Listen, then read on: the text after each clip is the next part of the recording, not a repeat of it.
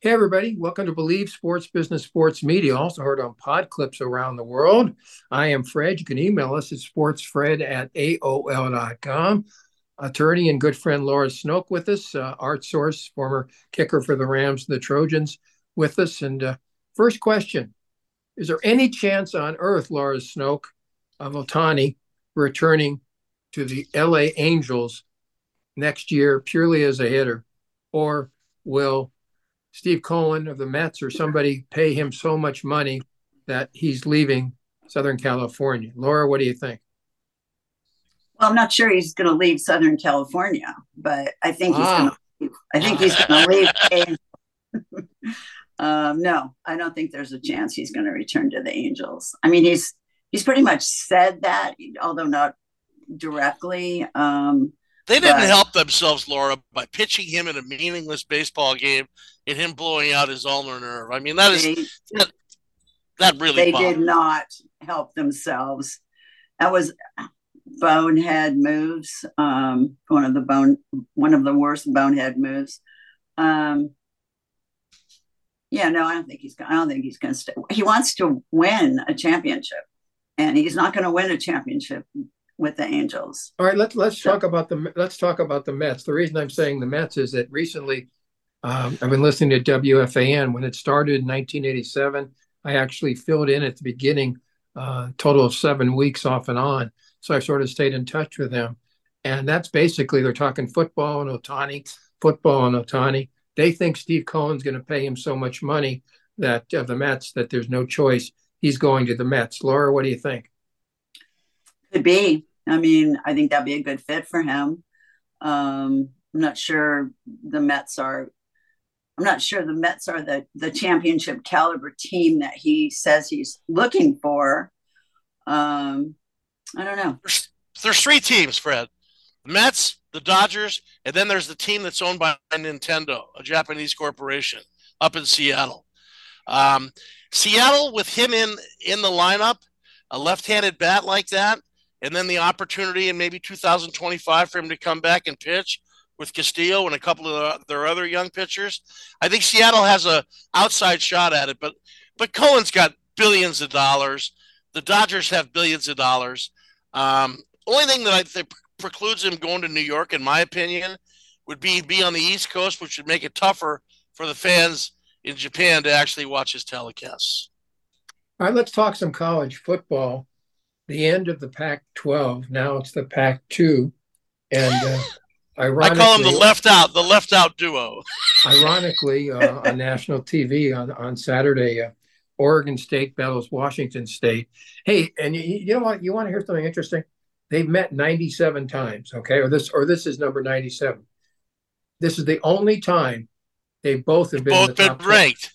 Both yeah. been ranked in 97 and, and, years. And they're out. They're out in the cold. There's no conferences that want the number 19 and number 24 ranked team in the country. I mean, and who would have thought that? I mean, the Pac Pac-12 is loaded this year. It's just an absolute abomination that the Pac-12 finally has a great year in, in, football where they've got seven teams that are all playing hard and playing great. And then you got the Dandy coming up in Autzen Stadium tomorrow or whenever it is. I don't know when it is, but the bottom line is it.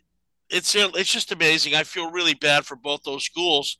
I've heard there's rumblings that maybe the Mountain West might have something in planned to to maybe bring those two teams in, but doesn't the Pac-12 need a TV contract to go out and get anybody? Laura, to add, to add I, I, I, am I am so upset with what's happened to the Pac-12, and I blame UCLA and USC for most of this. And uh, what do you think? Is there any chance uh, of the Pac 12 some way bringing the Mountain West over so Bill Walton can say the Conference of Champions? or are these two schools going to go to the Mountain West and that's the end of the Pac 12 forever? Yeah, they both are in the Mountain West. So, I mean, you know. I know I blame the NCAA and their and their and and the absurd TV deal that they wouldn't take. And to add insult to injury, the last season that the Pac 12 is together, those first games with SC were on the Pac 12 network that no virtually nobody gets. I mean, I'm not even sure who I, gets it. I, I can't get it east of the Mississippi. I mean, this this is the biggest thing that I bothers get- me. I'm in Los Angeles. Yeah, Le- Well, crazy. Larry Larry Scott is the problem in that when he was Yeah. commissioner, he went to DirecTV and he said, "I want the Pac-12 network on your basic channels." DirecTV, and I've had DirecTV for 30 years, and they're usually wrong, but they were correct here. The DirecTV told Larry Scott, "We cannot put you on the basic channels because we have the Big Ten and the ACC and the SEC mm. on the sports channels." they'd all asked to be on the basic channels, so we can't give you that. I actually think that's the number one reason there is And- no and longer Fred- a, a and Fred, Pac-12 art. indirectly, indirectly, this this Pac-12 after dark, okay, which you know, I mean, I, I stay up for 10:30 games this week. I'm going to stay up to watch USC play against Arizona State. There's a couple other good games at 10:30 as well, but I mean, I'm I'm laughing at myself because how many people, you know, after a, a great Saturday of college football where you got six matchups of top 25 teams, are you going to wait up to watch the last game of the year? It's like the old Hawaii games in the old days. You know what I mean? It's like you're pretty much footballed out, even a guy like me. So I'm kind of wondering, you know, and, and the other thing is Larry Scott and Kliavkoff were making upwards of $5 million a year as commissioners. And I mean, you look at KTLA, you look at KTTV, you look at some of the big stations, the independent stations. You could have put together a Sinclair broadcasting deal where you bring in a syndicated package like they used to do with TVS in the old days. You know, you could have you could have put a conference schedule together, a game of the week where everybody gets in there, but no. But no, it just didn't work out and it's it's so sad when you think of the great tradition of of you know the of the Pac-12 against the Big 10 and all the great bowl games over the years. That's got me bummed out. But what else? Life and the world is changing amidst us. Folks believe Sports Biz Sports Media, also heard on Pod Clips. Uh, can email us at sportsfred at AOL.com. Laura Snoke, tell me the truth now. Last Saturday night, Colorado was battling Colorado State. It didn't end until after 11 o'clock Pacific time, which means 2 a.m. Eastern time. You're in the West, you're in Southern California. Did you even stay up to 11 o'clock to watch the end of that one? I did. I did. But 11 o'clock is not 2 o'clock. Yeah. Um, How many, how many people are, are, are, how many people like you I actually stayed Deion up till 2 a.m.? I'm telling you, Deion Sanders has some love has this Deion. magic. Yeah, yeah. He's got this magic, and the kids, you know, we always talk about Pete Carroll and the Kool Aid and this and that. These kids are just, they're infatuated with Prime and they want to play hard for him. And I mean, I got to tell you something. I don't know much about Colorado State, but I will say one thing they come to play. They, they, they, they were a bit chippy, but they sure hit people. And, and I mean, I was just amazed at the fact that that was the battle for Colorado you know, two big schools in Colorado. But but what Deion has done nationally to project, I mean, they had nine million eyes on them in that game. Uh, Colorado State and Colorado, that would have been a one percent game on ESPN, you know, in the old days. And you know, Mel Tucker went to Michigan State, and he's having problems.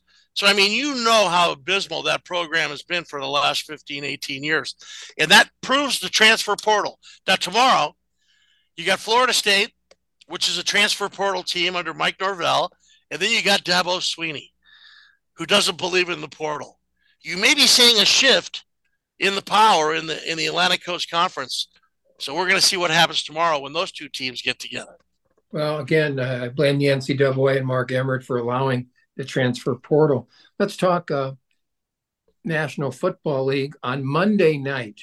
Again, there are two games, and they're not running separately. One starts at four o'clock Pacific, the other one starts at five o'clock Pacific, one on ABC, the other one on ESPN. Although locally across America, like in Southern California, the local stations will be carrying it too. But Laura, I'm going to throw this to you. Um, well, let's talk about the two games. Rams at the Bengals. Um, we're not sure about Joe Burrow. Let's say Burrow plays. Laura, who do you like? Rams at Cincinnati. Burrow plays, Cincinnati is going to be a point or two favorite. I like Cincinnati in that game. I mean, I, I think I, Burrow might be hurt. I mean, that there, I read about that today that there he may have some lingering in, ankle injury or something. But calf. If he's if he's okay, I I think the Rams look horrible. I mean, the Rams just, which you know was interesting because they had no fans at their last game. Um, but they they just they looked horrible against the 49ers and um, yeah, I like Cincinnati, and I'm I'm I'm actually surprised that Cincinnati's had such a slow start. They own two? I think right. Mm-hmm. Yeah, it's a, yeah. a very, very big game for them. Yeah. I'm I'm with Laura on this one. You know, the only thing that the Bengals got to watch out for is that rookie wide receiver Nacua. I mean, yeah, what he's been he able to something. he's all that over was, the field. That was the one bright spot in the in the Rams game. He yeah. was something. Yeah. Let, was. Let's put it this way: over the years in the NFL, a team that goes 0 3 has about a seven percent chance to go to the playoffs.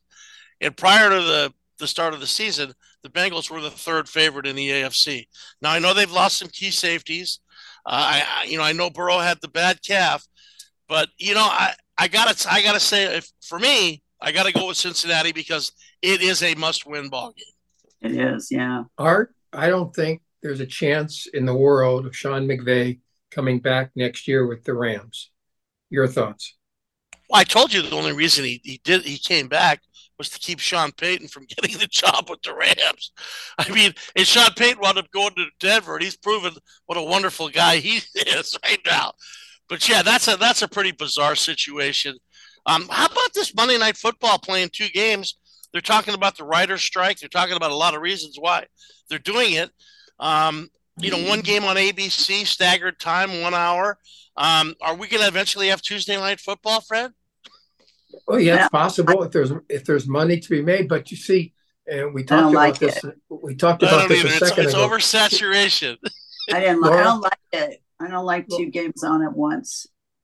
Laura, I I got I got some emails, and uh, they said how come they don't you don't wait to, for the second game? Well that here's what would have to happen. First of all first game starts at four o'clock pacific. Well many people here early. in the pacific coast don't get off work till five or five thirty. So yeah, too early in the west. much of an audience in the west coast. And then too Let's late that runs till seven thirty. You start the second game at seven thirty it's going to end at 11 o'clock pacific time which means 2 a.m eastern time. And that's the reason they can't stagger them. That's why they have to be just an hour apart. And people disappointed in that because you actually can't watch both games simultaneously unless you're computer literate enough to put both on the and same. Fred, screen. what are we gonna do? What are we gonna do with the Manning telecast on those? are they gonna be watching both games at the same time? and what does Peyton Manning have in that cooler he has that he's drinking out of? All right, Laura, right now, best team in the National Football League uh, after the 49ers win 30 to 12 over the Giants. I think, Laura, it's the Eagles, the 49ers, and really Kansas City, even though they've got the loss. So, Laura, in your opinion, right now, best team in the National Football League? Um, I'm going to go with the 49ers just because I hate the Chiefs. Although they're hard to be, they're hard to bet against um, with Mahomes. But I, I, think the 49ers, they're just so balanced on both sides of the ball. I mean, they just, to me, they just look great. And they were, it was a really exciting game last night. And was it last night? Yeah, last night. And um, yeah, I'm going to go with the 49ers being the best. Our team. best team right now, uh, two plus games in the National Football League. Who's the best team? Well, I mean, the 49ers have something that I have not seen in a long time, which is the fastest defense I've ever seen and a physical defense. So they're going to be my one. My 1A is going to be the Philadelphia Eagles just because they're the biggest group of men I've ever seen on a football field. I mean, they are huge. All right. And then I'm going to sneak another one in there, even though they lost Trevon Diggs, which is a key member of the Cowboys. Dallas. Um, yeah. This Micah Parsons, and and I, I was questioning whether you know you know the the coach, you know, Mac was going to be able to to handle the play calling duties. So far, so good. So I'm going to put those three teams right there. But again, you still have Buffalo and Kansas City in the AFC, who are right there. And then you got another team, the Baltimore Ravens, who seem to always play real strong football. And uh, so, yes, I think the 49ers are a, a, just a notch ahead.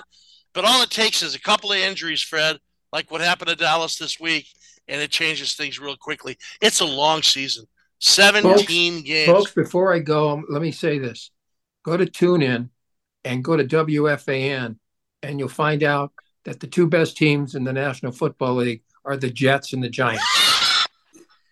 there's no que- there's no question. I read the New York Post. I know exactly what you're saying.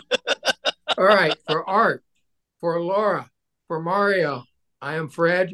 See you around the corner. More of Believe Sports Biz Sports Media, also heard on Pod Clips. Bye, everybody.